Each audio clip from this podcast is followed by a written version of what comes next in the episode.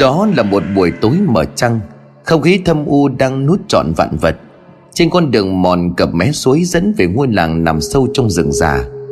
Hạ ơi, con đâu rồi? Nhanh cái chân lên, Sắp khuya rồi đấy. Thanh âm khàn khàn, giọng nói mang đầy tính hối thúc phát ra Từ một người đàn ông độ tứ tuần. Người đàn ông dáng dấp lòng khom thân diện bộ quần áo nhàu nát rách dưới. Thứ trang phục bẩn thỉu giặt một màu đen dính tẩy bụi đường và cỏ gấu. Cái đàn ông khắc cổ đó đeo một cái sọt tre sau lưng, Trên vầng trán nhăn nhúm quấn một vầng khăn trắng, Thứ màu trắng lạnh lẽo của khăn tang. Thằng bé độ chừng 13-14 tuổi Đang chậm chạp theo sau. Mỗi bước đi mang đầy sức nặng Với một đôi mắt sưng húp Và một cử chỉ uể oải. Theo mỗi nhịp chuyển động, Hơi thở của thằng bé phả ra trước miệng Như một vùng sưng mỏng Bao quanh con đường thâm u dẫn về làng Lạnh lẽo u tịch đã chiếm trọn Vẹn khung cảnh. Lết chân theo cha của mình đi thêm một quãng, Thằng bé con mệt mỏi dừng lại. Theo thào gọi tin của cha. Thằng bé đặt cái gối sau lưng xuống rồi thở dốc một hơi mệt mỏi. Đôi tay khô nhằng lấy từ trong gối che ra một cái hồ lô bằng vỏ bầu già, Ngửa cổ tu một ngụm nước rồi lại bạc mặt thở. Người đàn ông là cha của nó cũng dừng lại nghỉ chân. Mẹ của ông ta mới chết. Chết mới có hai ngày, Đó là nguyên nhân lý giải cho việc Vầng khăn tang trên đầu còn chưa tháo. Bà lão năm nay tròn 70 Không phải do bệnh tật mà là do xét đánh chết. Bà cụ tội nghiệp khi đi làm ruộng gặp trời mưa, Núp vào dưới cây cổ thụ, Giữa cánh đồng rồi bất ngờ bị xét đánh cháy đen người. Chết ngay tại chỗ, Bà cụ là một bóng mờ trong làng. Cho nên khi cái chết của bà không ảnh hưởng đến bát cơm nồi cháo nhà ai. Sở dĩ người ta bàn tán đầm mỹ Chỉ vì có mấy ai bị chết vì xét đánh. Dân làng coi đó như một cái điểm gì ghê gớm. Làng này chưa từng xảy ra biến cố này bao giờ. Thêm việc chiếu theo lệ làng Phạm là những người chết bất đắc kỳ tử như vậy Thì không được chôn ở nghĩa địa của làng. Còn cháu trong gia đình phải đem xác vào tận rừng man để táng thây. Rồi nếu gia đình nào không có con cái Hay là họ hàng thân thích, Khi ấy dân làng sẽ đem đi thiêu, Cho cốt giải xuống sông chứ nhất định không được nhập thổ. Cái lệ ấy đã có từ ngàn đời cứ y như vậy mà làm.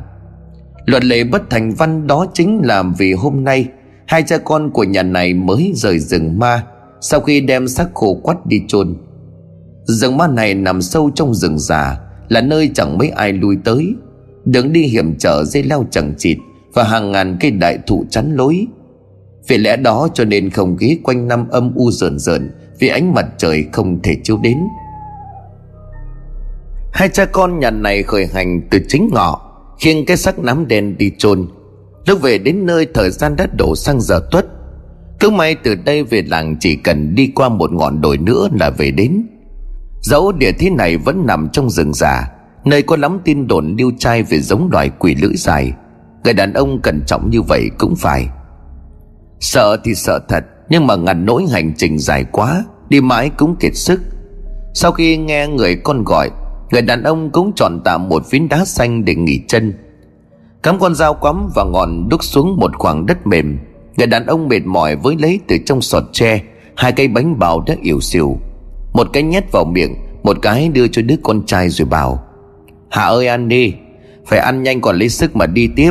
Đời này bữa no được mấy lần đâu, Nhanh lên con. Ở đây không nán lại được lâu. Thằng bé con ngoan ngoãn đỡ lấy cái bánh bao rồi chịu chảo trợn mắt nhai nuốt.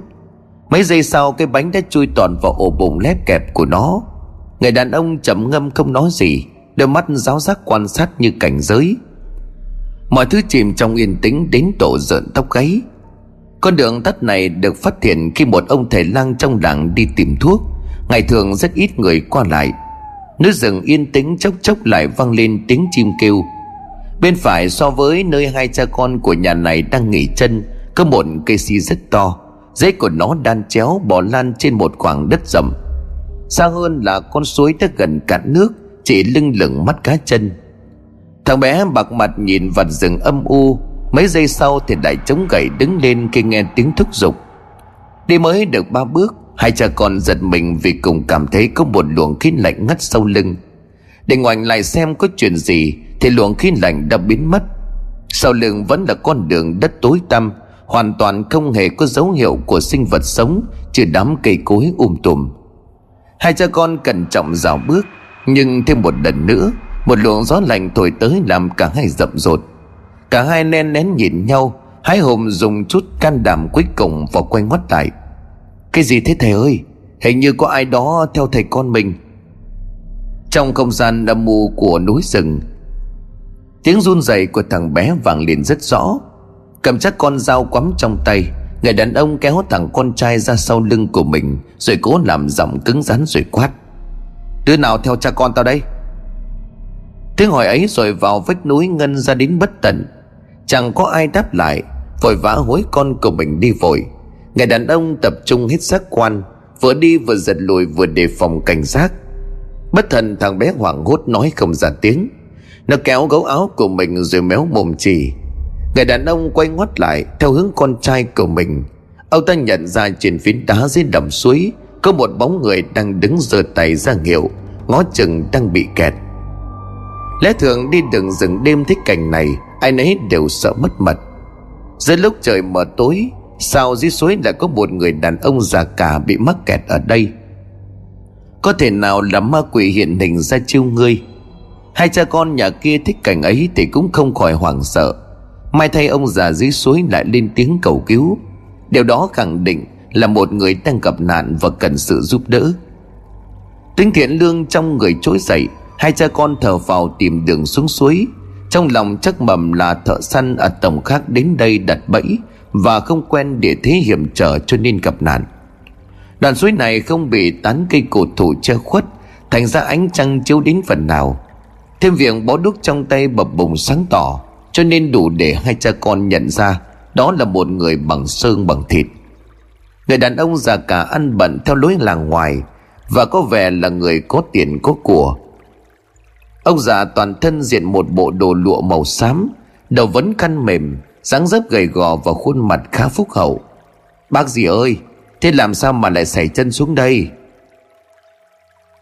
Vừa dắt díu con trai bước qua một tảng đá trơn trượt, Người đàn ông vừa lên tiếng hỏi, Trong khi mắt vẫn còn dán vào lòng suối. Con suối tuy đã cạn phần nào Xong rêu mốc đã trơn trượt, Đi không khéo có khi bị ngã gập đầu. Xong hỏi đến hai ba câu thì vẫn không nghe thấy tiếng ông già kia đáp lại. Hai cha con ngạc nhiên ngẩng đầu lên Thoát cái bóng của ông già biến mất. Không hề có một tiếng động nào Và chỉ trong khoảnh khắc. Đập vào hai cặp mắt đang trợn tròn Vì hoàng kinh của hai cha con. Nơi dòng nước còn lóng bóng ngang mắt cá chân, Chẳng phải ông già nào mà là một cái thây người nằm ngửa. Búi tóc dập dành trong dòng nước vần đục, Làn da mới chuyển sang sắc trắng bệch. Khuôn miệng há ra để lộ ra một hàm răng úa vàng Và một đôi mắt lạc thần không còn sinh khí. Hai cha con nhà kia hoảng sợ ngã ngồi xuống trong nỗi khiếp sợ tột cùng. Sau mấy giây sau khi hồn phách đã hội tụ, Người cha bèn chắp tay vằn vái. Tôi lại ông, Chúng ta duyên bèo nước gặp nhau. Thật tiếc là ông đã ra người thiên cổ. Nếu đã rơi vào tình cảnh này, Vậy thì để cha con tôi chôn ông ở bờ suối này Đừng nằm đây cho xác thân tủi lạnh. Mặc cho thằng bé đang cứng họng Vì chưa vượt qua được nỗi sợ kinh hoàng. Người đàn ông bèn tiến lại Xốc cái xác đối lên Và cõng vào mé bờ. Cái xác vừa xốc lên Thì nước rơi xuống rào rào Cùng với đó là một miếng ngọc bội hình con rồng rơi ra. Người đàn ông cảm thán nhặt lên rồi nghiến răng tiến lại một mô đất bằng phẳng sát mé bờ. Được một chập sau, thằng bé cũng tiến lại phụ cha đào nhanh huyệt mộ. Hì hục một canh giờ bộ đất đã chôn xong. Người đàn ông nhặt một tấm gỗ mục nát cạnh đó, Cắm xuống thầy trong bộ bia, Đoàn lại quỳ xuống khấn. Cha con tôi không biết ông là người ở đâu, Gia cảnh thế nào, Vì sao lại chết ở đây. Thôi thì nghĩa tử là nghĩa tận. Xin ông hãy an lòng nhắm mắt. Miếng ngọc bội này tôi xin giữ. Xin phép ông à, cho tôi đem về nhà. Rồi sau này có ai đi tìm? Nếu đúng là con cháu của nhà ông Thì vật cũ hoàn chủ Thôi xin vĩnh biệt. Nói rồi hai cha con lội ngược con suối, Trở về bên kia và vội vã kéo nhau về làng.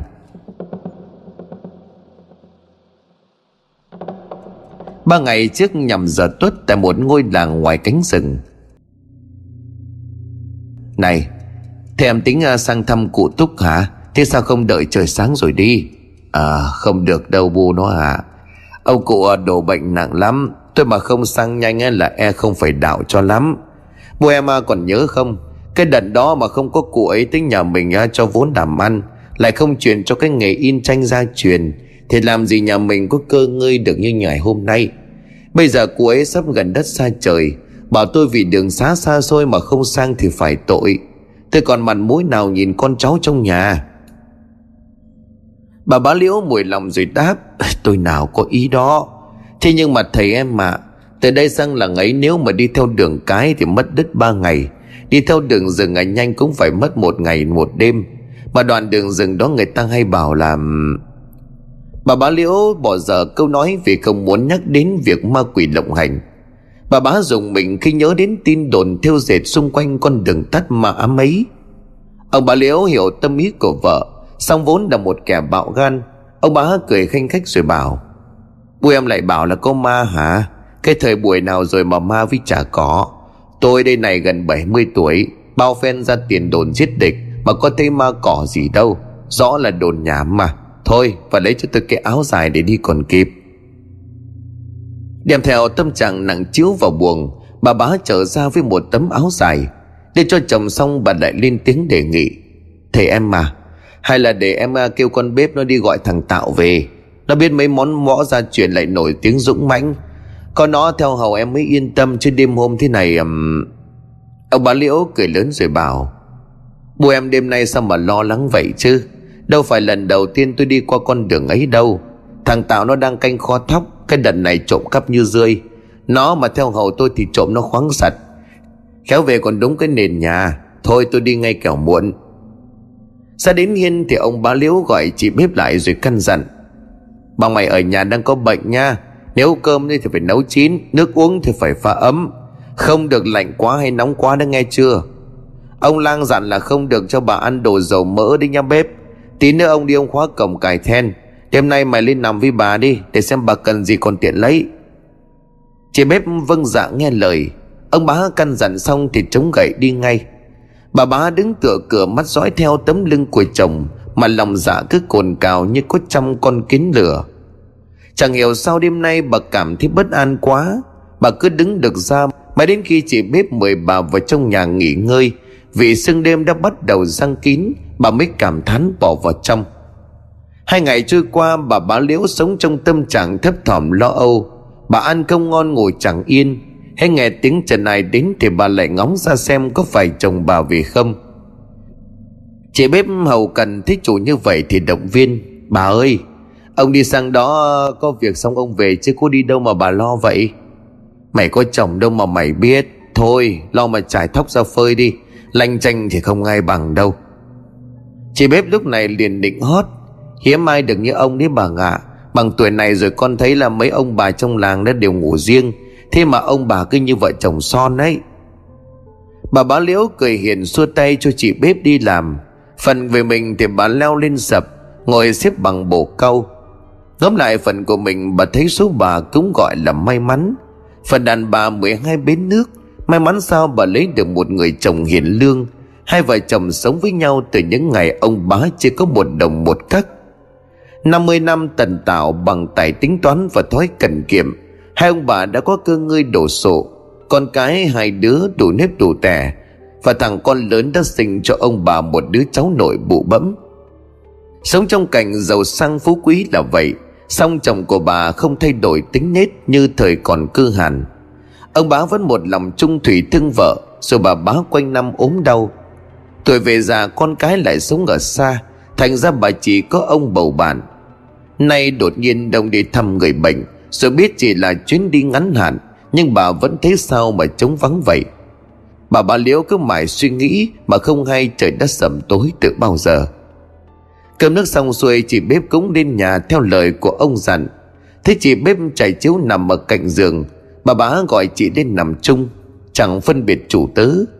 Nằm bên cạnh nghe tiếng thở đều của chủ, Chị bếp cũng thấy lòng của mình nặng chịu Một cô cha mẹ từ năm đến 13 Chị bếp về ở cho nhà người bác ruột. 14 tuổi chị bị bán cho một gia đình có của ở tổng kế bên Về làm tiếp cho cậu cả Kim. Mang tiếng là làm mợ ngay của cậu cả Kim, Nhưng chị bếp chẳng khác gì đứa ở. Ngoài việc bị mẹ chồng nhức móc Vì việc không thể đẻ con, Lại bị những trận đòn thù của mợ cả hành hạ.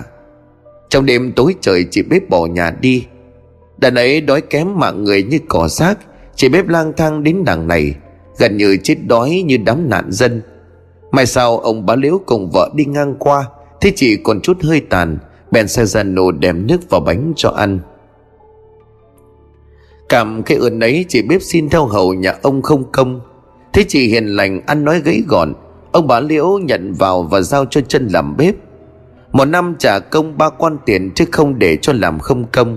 Vì lẽ đó mà chị bếp coi ông bà như cha mẹ thứ hai, Là người tái sinh nên hết lòng hậu cận. Chẳng khác gì bà bá. Hay hôm nay chị bếp cố làm mặt vui, Xong trong lòng chị nóng gian như lửa đốt. Linh tính mách bảo chị có một điều gì đó cực kỳ đáng sợ, Sắp ập xuống gia đình này. Giờ đây khi mà nằm cạnh chủ, chị bếp cứ thao thức mãi không yên. Dù thân thể đã mệt rũ Xong chị chẳng tài nào có thể ngủ được. Chị mường tượng đến cảnh ông bá đang lùi thổi trong sương gió.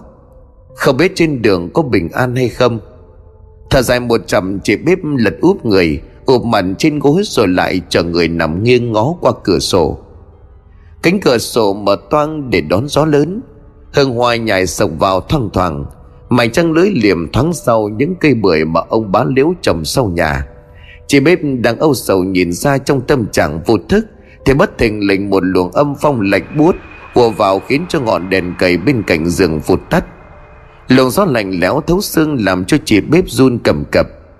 Đường tính tay khép lại cánh cửa sổ Thì chuột á khẩu chân tay cứng đại như trúng gió. Thấp thoáng dưới ánh trăng mở của vầng trăng đêm Chị bếp thấy rõ có người đứng ở đằng sau hàng rào đá ong Đang giơ tay rào vẫy. Mái tóc bạc trong gió bay phất phơ, Hình dung cực kỳ ma quái. Chị bếp sau giây phút giận mình bèn đưa tay rủi mắt Vì tưởng nhìn nhầm. Trong đầu của chị lúc ấy vẫn cho rằng bản thân quáng gà. Nhưng lần thứ hai mở mắt và nhìn kỹ ra hàng rào một lần nữa, Thì lại thấy bóng người đó vẫn đứng vẫy tay. Chị bếp hoàng hốt rú lên và choàng tỉnh khi có một bàn tay lanh mạnh. Chị vùng dậy co mình vào trong góc Và lại kêu thét lên khi gương mặt nhăn nheo của bà bá Đang dí sát mặt của mình. Cái gì thế hả? Làm cái gì mà hét ẩm lên? Mày định dọa chết tao hả bếp ơi?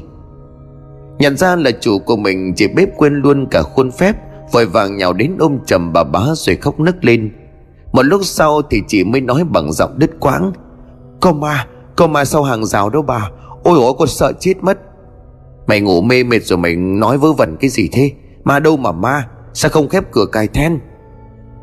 Vừa quát, bà vừa đẩy chị bếp ra, Tiến lại khép cửa và cài thiên trong rồi bảo, Mày đừng có mà nói gở nhá Mẹ tiên sư mày làm bà suýt sợ vãi đái ra quần. Dậy ra ngoài châm thêm đèn cầy đặt ở đầu bàn uống nước cho nó ấm cúng cái nhà đi. Chị bếp run cầm cầm xong vẫn vội làm theo lời của bà. Giờ này chị cũng rất cần ánh sáng để xua đi cảnh đêm tĩnh mịch. Và sáng ngọn đèn dầu hết cỡ, Chị bếp nhanh chân tót vào trong buồng, Nằm ôm chủ chặt cứng.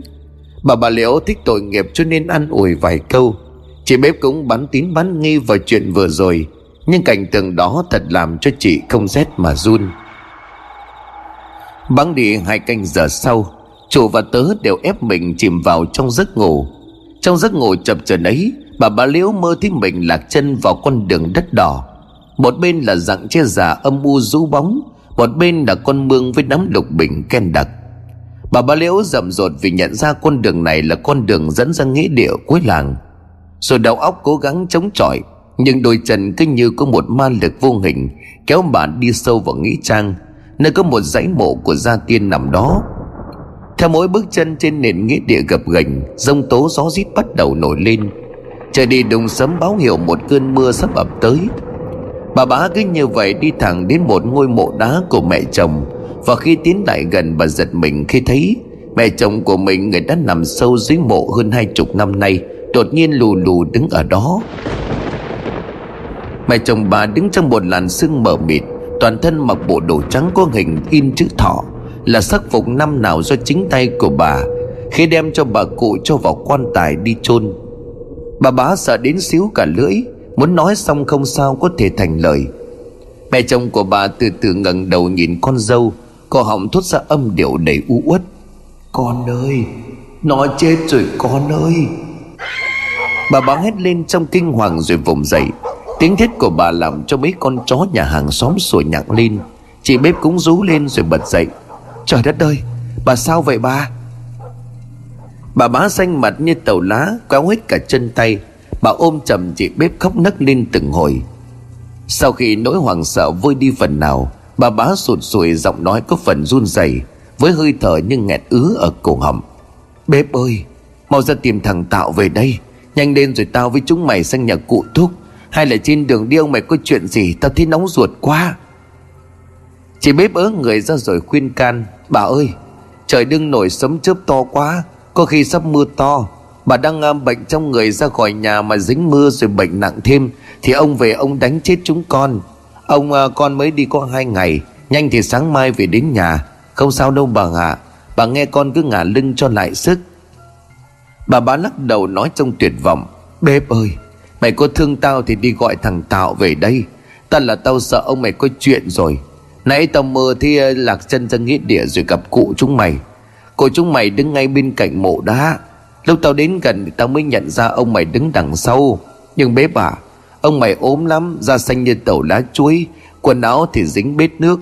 Tao mới định hỏi thì cụ mày cứ chỉ tay rồi bảo, Nó chết rồi con ơi. Ngưng lại một nơi để chấn tĩnh. Bà bá liễu lại cất giọng thẳng thốt kèm theo tiếng gọi rưng rức. Tao nghe cụ mày lặp đi lặp lại ba câu.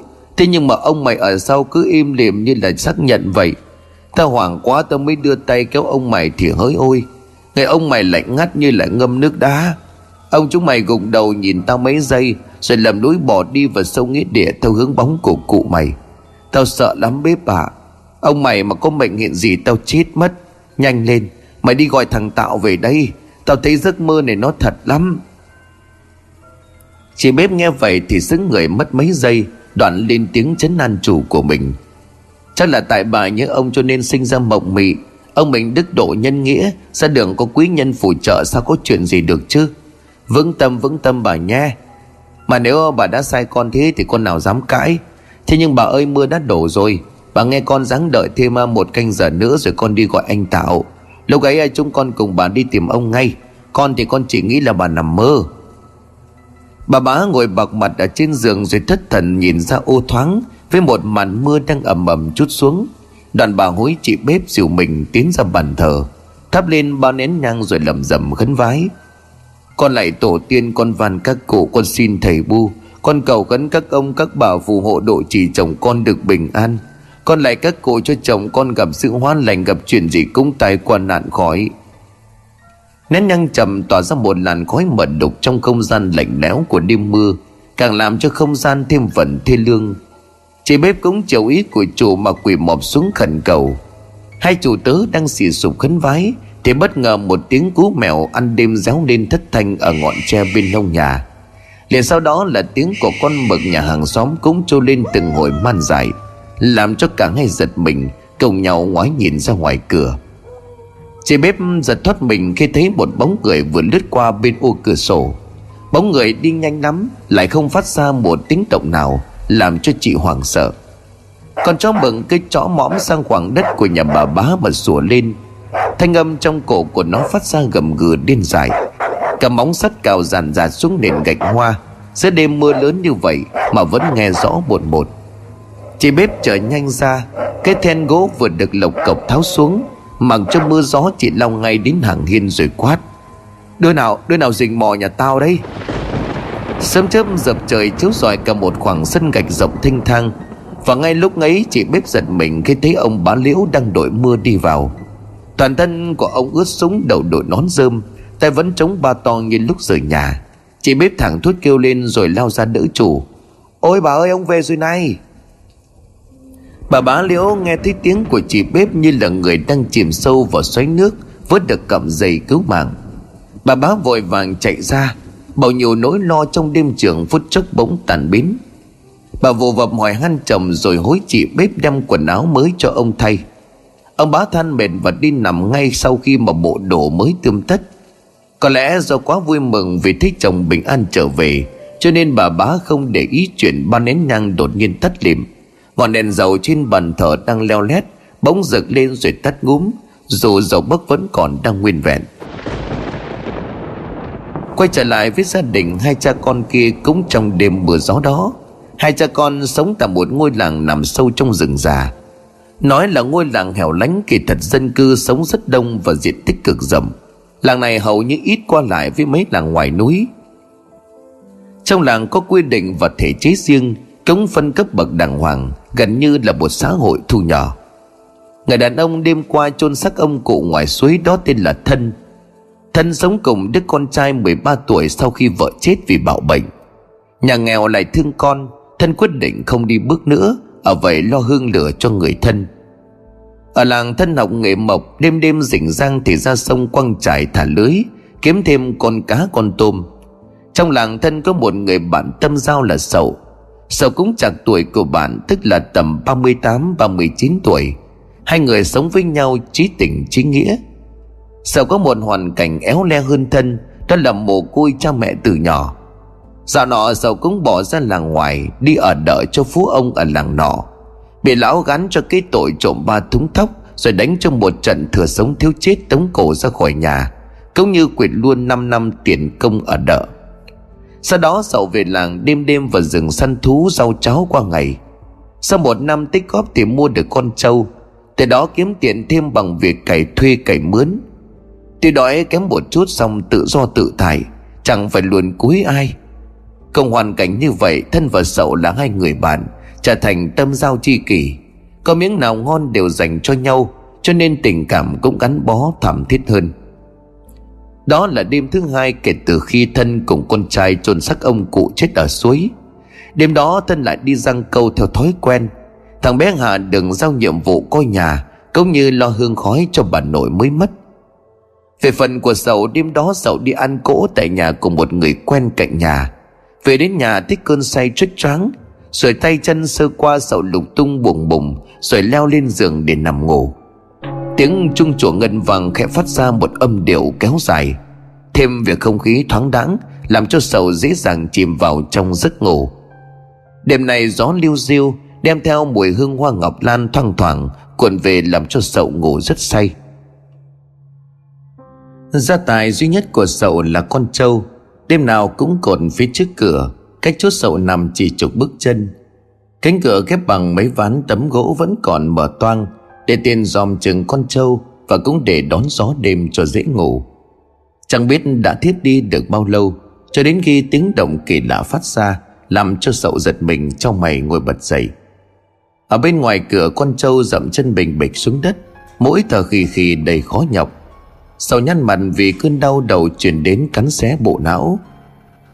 Mất mấy giây để bản thân thực sự tỉnh táo, sậu với lấy cái đèn dầu tiến ra để kiểm tra. Mới ra đến hiên sợ thấy con trâu của nhà mình liên tục dùng sừng Chém xuống xung quanh Như có ai đó đang chọc ghẹo. Sau thản nhiên nghĩ đám mũi vắt ở đây nhiều quá, Cho nên con trâu có hiện tượng như vậy là bình thường. Sầu chấp miệng bỏ sang hàng rào để đi tiểu. Dùng mình một chập sầu bỏ vào nhà uống ngụm nước Trước khi hạ mình nằm xuống. Tiếp tục chìm sâu vào giấc ngủ còn đang dở dang. Thế nhưng vừa mới chờ mình Mắt vừa mới nhắm thì tiếng con trâu dậm chân Và thở khì khì càng lớn hơn, Làm cho sầu trong mày tỉnh giấc lần thứ hai. Đang nằm ngủ quay mặt vào bên trong, Nghe tiếng động có vẻ gấp gáp Sầu bực dòng xoay người ra nhìn con trâu. Liền lúc đó qua ánh đèn dầu leo lắt hắt ra ở trước bàn gỗ nơi đầu giường. Sầu té mét mặt mày khi thấy ở phía ngoài mùng, cách mặt của mình khoảng một găng tay, có cái thân người bê bít nước đầu tóc bù xù miệng há to ngáp ngáp. Hai mắt tròn trắng đang đứng lù lù nhìn sậu chằm chằm. Tuy bản thân là người cứng bóng vía, nhưng thích cảnh đó sậu cũng giật mình. Thôi lấy hết can đảm bật dậy thật nhanh, vừa lấy con dao phay gối ở đầu giường, sau chém thật mạnh về phía cái thây. Thì lạ thay cái thây người đó đột nhiên biến mất. Sau toàn thân dùng mình nhanh tay vặn sáng ngọn đèn để xem xét, Thì bàng hoàng nhận ra chỉ có cái mùng bị dao chém đứt một đường dài. Chưa kịp hiểu chuyện gì là thật hay mơ, Thì bất ngờ ở bên ngoài sân vọng ra tiếng động Như chân ai đó đang đi lại.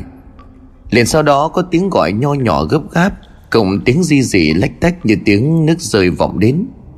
Giữa đêm khuya thành vắng, Tiếng gọi âm vang cùng tiếng nước rơi tông tầm Làm bất cứ một kẻ bạo gan nào Cũng cảm thấy ớn lạnh.